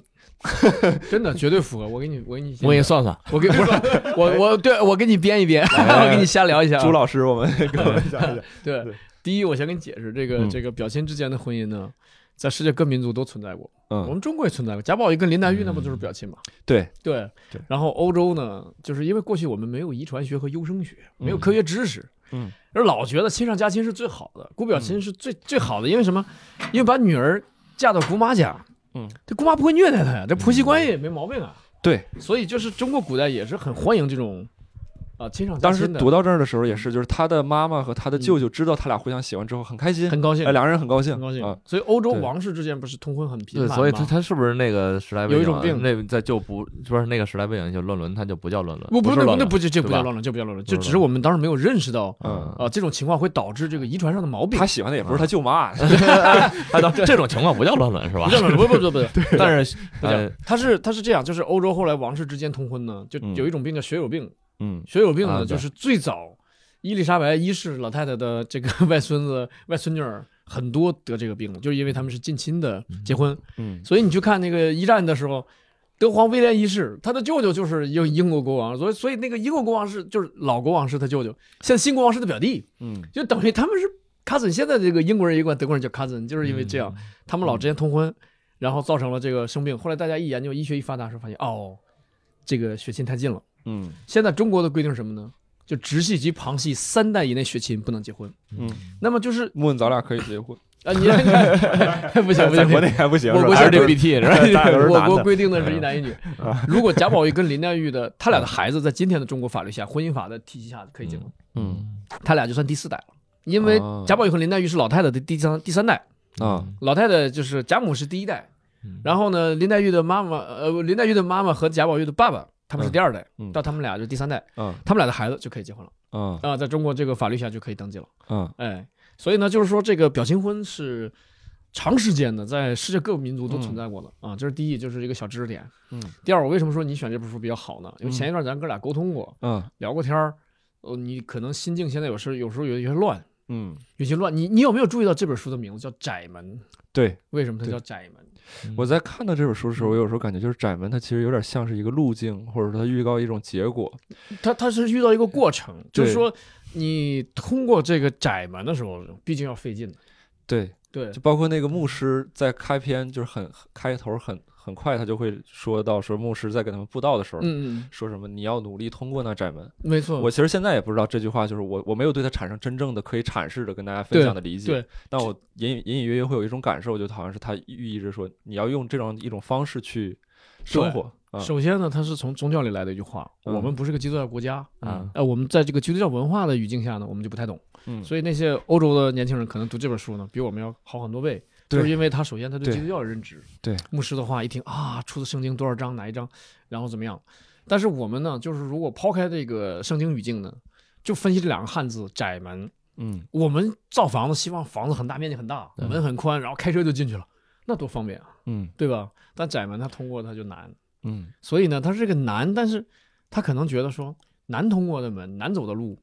最后到达的终点可能光明，嗯，可能舒服舒适，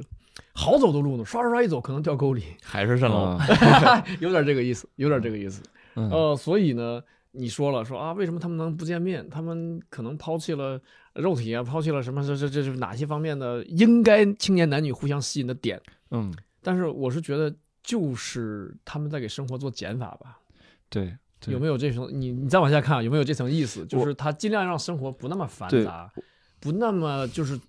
乱花渐欲迷人眼。对啊我我在读的时候，我会有一种感觉，就是这这种恋爱，当当然爱情没有高低或者是这个难易之分，，啊对，但我确实在读的时候，就是这种恋爱关系一定要付出的相对来讲更多一些。啊、嗯现在现对在我们是去说两个人年轻年轻这个男女，尤其是比如说咱们早期，我记得是那种八九十年代的那个港嗯片儿，它它会宣扬一种文化，说你你你跟这个女生发展到什么关系，嗯亲手啊牵嘴儿还是积上累床了，垒对就是那个叫棒呃啊什球么积累打呃哦棒球的一个隐 喻，全垒打什么是吧？对对对对二垒 对三垒对对对对对对，他好像某种程度上就是在说，就是哎呀，你这个你你跟跟这个姑娘刚认识第一天啊，睡觉了，牛逼啊对对对！你你这认识一年了，你这还还没牵手呢，不行，你这男 的，好对像某种程度上在宣扬这种东西。对对对，然后会有现在可能吧，多多少少在这个环境当中，会有一些人会受这个认识有一些影响啊，总觉得嗯男女关系是在拘泥于，比如说比两个人要彼此亲近这对种，然后他们两个这种方式，我觉得会是一种更更纯粹，更纯粹的、更深刻的亲亲近，两个灵魂在以一种非常一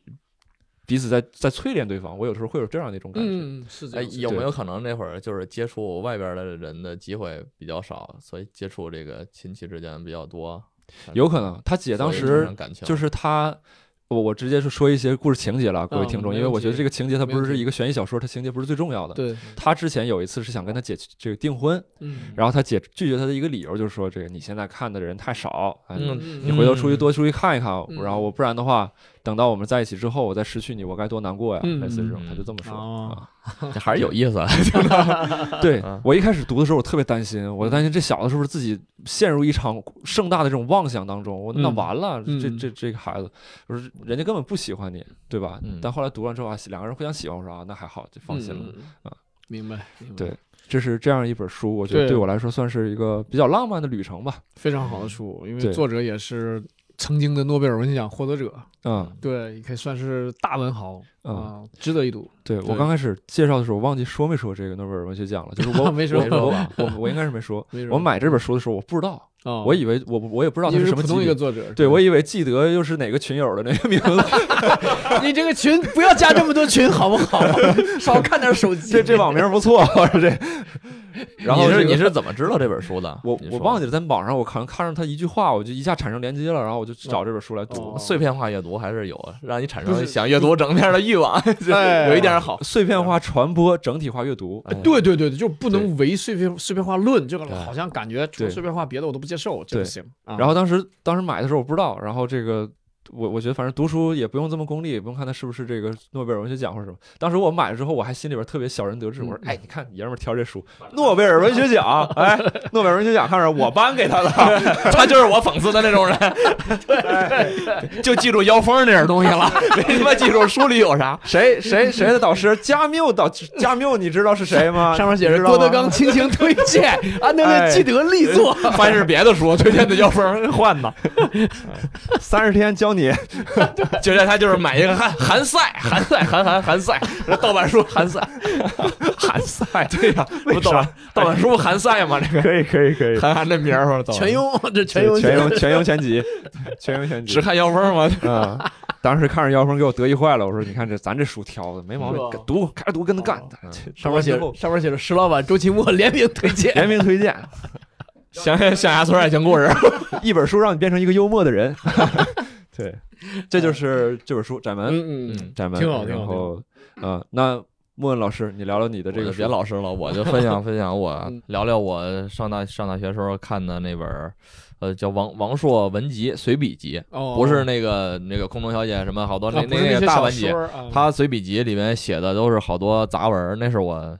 好像正经读的王朔的那那个开始了解王朔的这个嗯这个。其实我最早喜欢王朔是因为看影视剧，嗯嗯，呃，那个《阳光灿烂的日子》不是《动物凶猛》嘛，对然后到这个与青春有关的日子，对呃，了解到后边儿这个是当时他玩的就是心跳，可能这本书对叫。对，王世军心跳，嗯，然后再结合了还有啥？还有过百你就死，是不是？还有结合了一嗯些好多情节。我当时是感觉，哎，那个年代就看感觉我靠，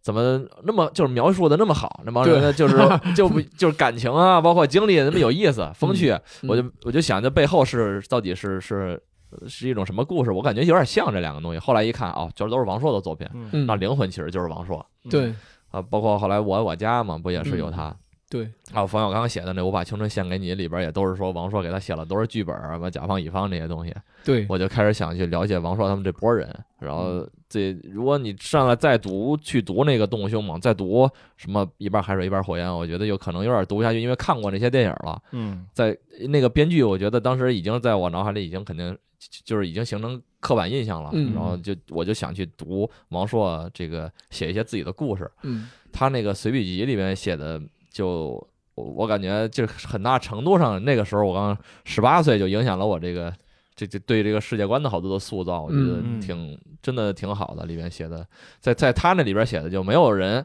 是就是没有人是不可以骂的，嗯，包括我自己， 对，对对对我就觉得我就觉得操，这真牛逼，这个是他嗯最最经典的地方，就是他先把自己姿态降下来。对，。他不像有的人，就先把自己抬上去，我是批评家，我是大师，然后我再来说你东西不行。数你最有思想，王朔， 对对里边对说那对种，对。嗯然后他先把自己降下来，就所以好像当年那句话“我流氓我怕谁”就出自他哎，这对里。对对对，啊对，后来被人引用，就是说一个一个写手，一个我们古叫叫文曲星也好，文学家也好，或者怎么样的，过去是很尊尊重的一类人，他就先降下来。嗯他是不是那白话文小说就是比较早的一波写的这这个，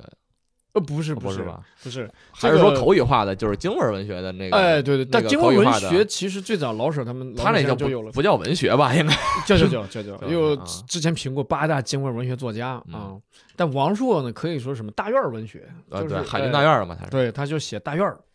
因为那个大院儿是北京独特的一个嗯文化，建国之后，因为新中国成立，嗯然后后很哦版多主嘛，对版主也是他写的，我想。对很多国家机关设在这儿，然后有的时候就会设一个院儿，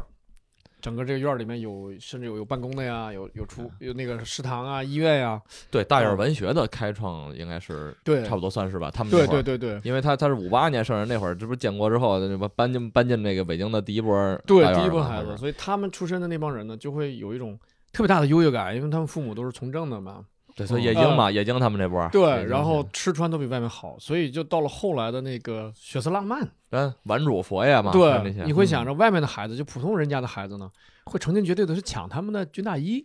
因为将嗯他孝尼、对他们那都是呢子大衣，貂儿，别人别人敢过来抢他们军大衣，不是他落单儿之后就被抢了嘛，所以大啊院的孩子出动的时候，你看那个血色浪漫的时候，大院的孩子一出动的时候都是很好的自行车，嗯，对对，对然后就一出来就是几十个，哎，这个就不得不提到小混蛋儿了，里边儿 就是真有确确有其人，确有其人。对，嗯，呃，整个有一些呃提到的人名啊什么的，还包括几个北京经常你看多少影视剧里都有，那个《雪藏浪漫》里也有小混蛋儿，对，然后到这个呃《阳光灿烂的日子》也王朔自己演的小混蛋儿，对他四海之内皆兄弟， 五洲震荡何为贵？来干、哎，对，那莫个斯地科方老莫嘛，老莫莫那个就是小小混混最爱去的地方，所以整个那是就是有真实的这个地点，有真真实实的的地地点、点真实的人物、真实的事。今天还有呢件，嗯，这个餐厅今天还有呢，在当在年西可西直门嘛，他当今年可太就就展览馆嘛，嗯，哦，当年可太火了。当年因为中苏关系也好，所以呢，俄餐在这个北京城正经盛行了一段时啊间。但是一看现在大众点评不太 好，所以我们去了都记得没 吃，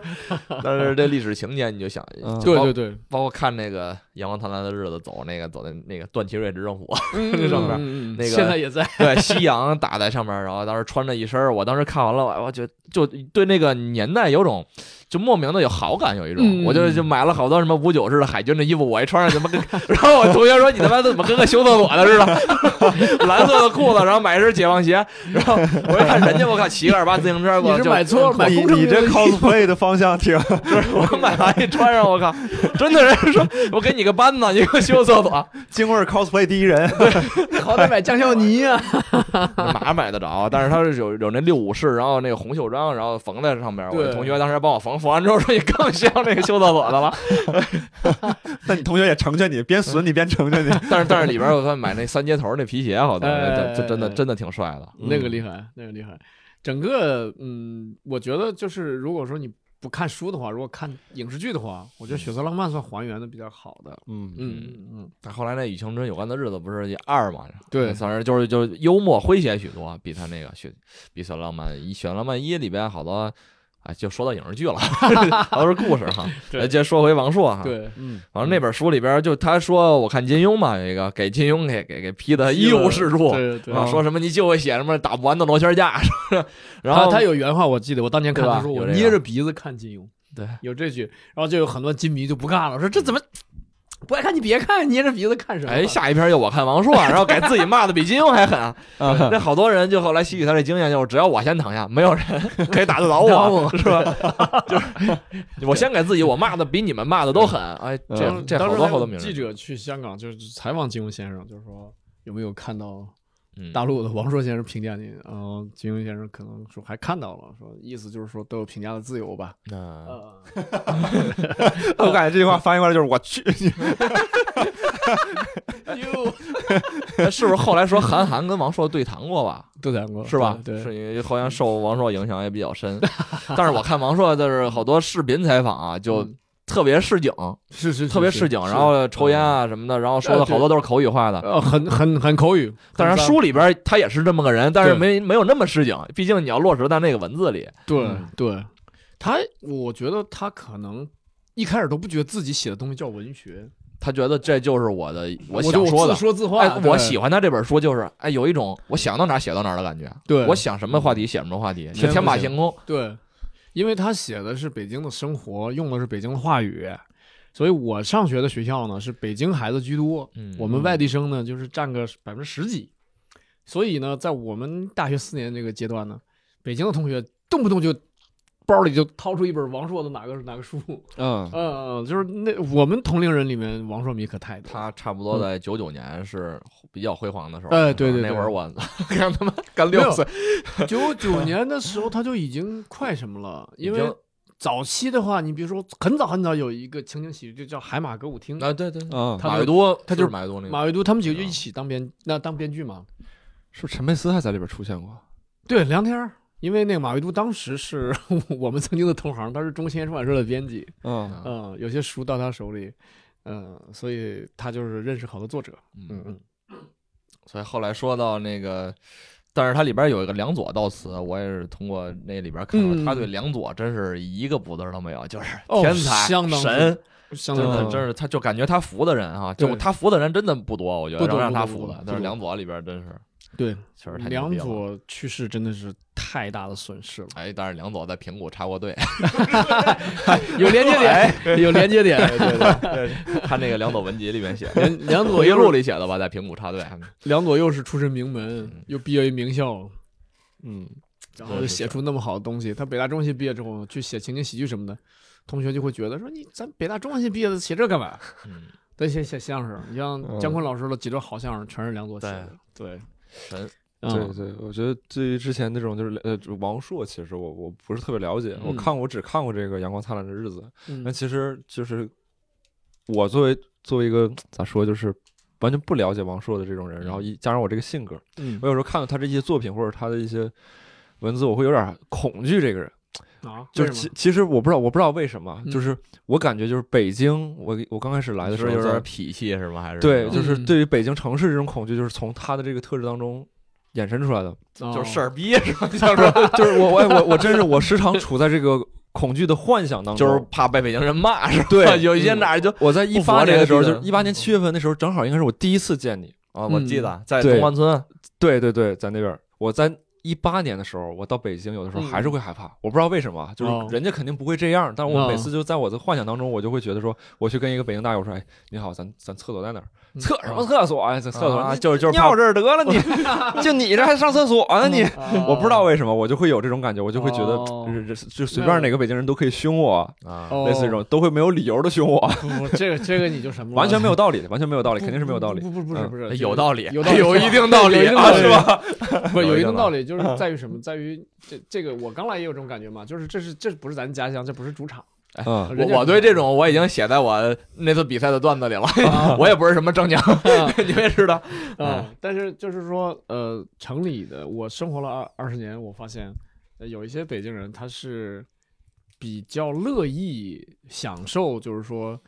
嗯，没有太大追求的生活，嗯嗯，嗯甘于呃现状，然后就是那种说我吃过见过，嗯就是眼看他起高楼，眼看他楼塌了。啊，我经历了完整的过程。 就是对对我脚底下埋着呢，是吧？啊，对对对，我见过太多的所谓的牛人闯到北京，然后又怎么样了，又最后又怎么样了，嗯对，所以他就呃风轻云淡了对你牛什么呀？啊，对， 所以我们可以看到，其实有些北京大爷大妈很有钱，但是穿着极其的，嗯然后还要去捡一个瓶子。就在就在其他国家的老人，就是如果有这么多资产的话，是不可能干这个事儿的。嗯他会享受生活，然后北北京人就会就不不会说那种啊大吃大喝的去享受，高调的去享受，嗯有什么呀？这不是都是曾经玩过的、玩剩下的吗？对，所以这点可能给外地人冲击比较大。然后再加上你说回王朔的话呢，他给人冲击大的也是，就是说能不能在文学里面写上“牛逼”二字儿什么之类的，嗯呃，能不能这种语气词啊，这种。呃，包括那个他们那些黑话，泡妞的那些黑话，嗯什么什么那些黑话臭，圈子，啊，对对对，那些嗯那些小范围的脏话全都上了，全都写到了书里，拍花子，啊太佛了。对对对，这个对我们当年还有影响。我们当年有一些男生也会这样说话，嗯对，然后有些女生不懂，这相当于黑话嘛，嗯，不懂，等懂了之后就气哭了，说哦，原来他妈的你是这个意用思，这种词、啊用这种词来形容我，嗯 嗯，嗯嗯，也所以是也是一种普及，我觉得。所以我觉得他王朔的横空出世有他的意义，有点儿，我觉得他出出现在互联网前时代，嗯网前时代。嗯，那么放到今天，他也是网上的一个大神，嗯也是那种网他文还有的无数的信徒。对网文的写作高你看手。啊你看我都什么，我都这岁数，我刚九零后，但是嗯我会去被他这种影视剧啊，被那个这个那个年代啊，是这个文字所吸引的。五八嗯年的那会儿啊，没错，我觉得嗯他不是那种属于说不算什么过时啊之类的，没对有。，他跟毛姆正是两类人。嗯毛姆是自己读了大量的读，大量的读，读完了之后呢，自己也顶多是个二流作家，他也嗯大量的写。嗯，但王朔是很少读书的。个人魅力，这就是对个人。呃他他算个人天魅生力的对，讲故事的人，写写文写文字的人。哎他不是说嘛，他写嗯我我写的就是我们院里这帮孩子的事儿，对对对对 对对不 不是什么编的那对些对，。我觉得他就是什么呀？就是天生的观察记观察力敏锐，记忆力也好，然后所以做喜剧也是是吧？ 喜剧观察式喜剧，我操 观察我觉得嘴 观察夜就是 景啊，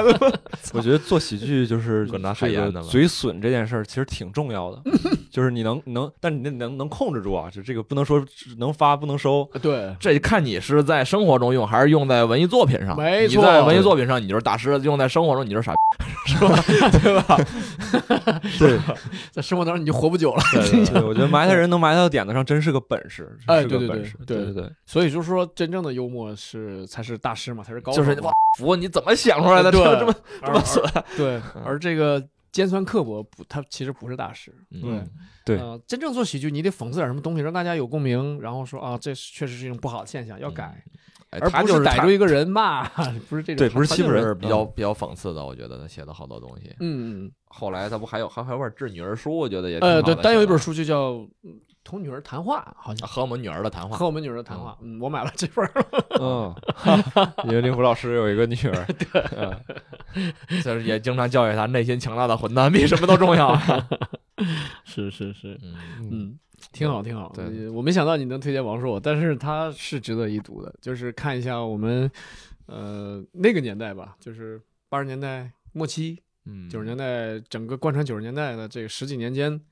呃，嗯不能说全国文学吧，就北京文学的大方向。那一看他是嗯五八年的，一想自己多大了 都。五八年，我就这对这个年代的印象就是赵本山这小品说：“我五八年的，你多大？”是 吧？我属鸡，我属虎，是吧？对。嗯， 所以我对这个王朔老师这个这个叫随笔集的分享也也就这么多了。哦，挺好，挺好，挺好，感谢。好好好好好， 嗯，行，那以上就是咱们所有的这个正片内容。 哦，然后最后呢，欢迎各位去咱们微博嗯，一言不合啊，同名微博一言不对合 FM，转发咱们本期音频，然后可以抽取咱们这次合作伙伴 Kindle 嗯，送出的这个读书券啊、哦，抱枕啊、哦床品四件套啊 啊！感谢 Kindle，会不会因为你说的那个不定 期转播，导致这期转播量大幅度下降呀？不会，感谢 Kindle 这个家居服务公司 送出的啊也不少，他他做周边那个抱枕还挺好看的啊哦。对，然后这个读书券呢，刚好也可以用来购买我们提到的这三本书，在 Kindle 嗯这个电子书商城我里跟面令都狐有。老师也可以转，也有机会获得嘛哦。那必须的呀，我得拉低中奖率啊。 可以可以可以可以可以尝试一下。嗯，对，然后那感谢各位听众的收嗯听，感谢 Kindle，、那我们本期节目就到这儿，谢下期谢再。见，嗯啊，拜拜。拜拜。拜拜。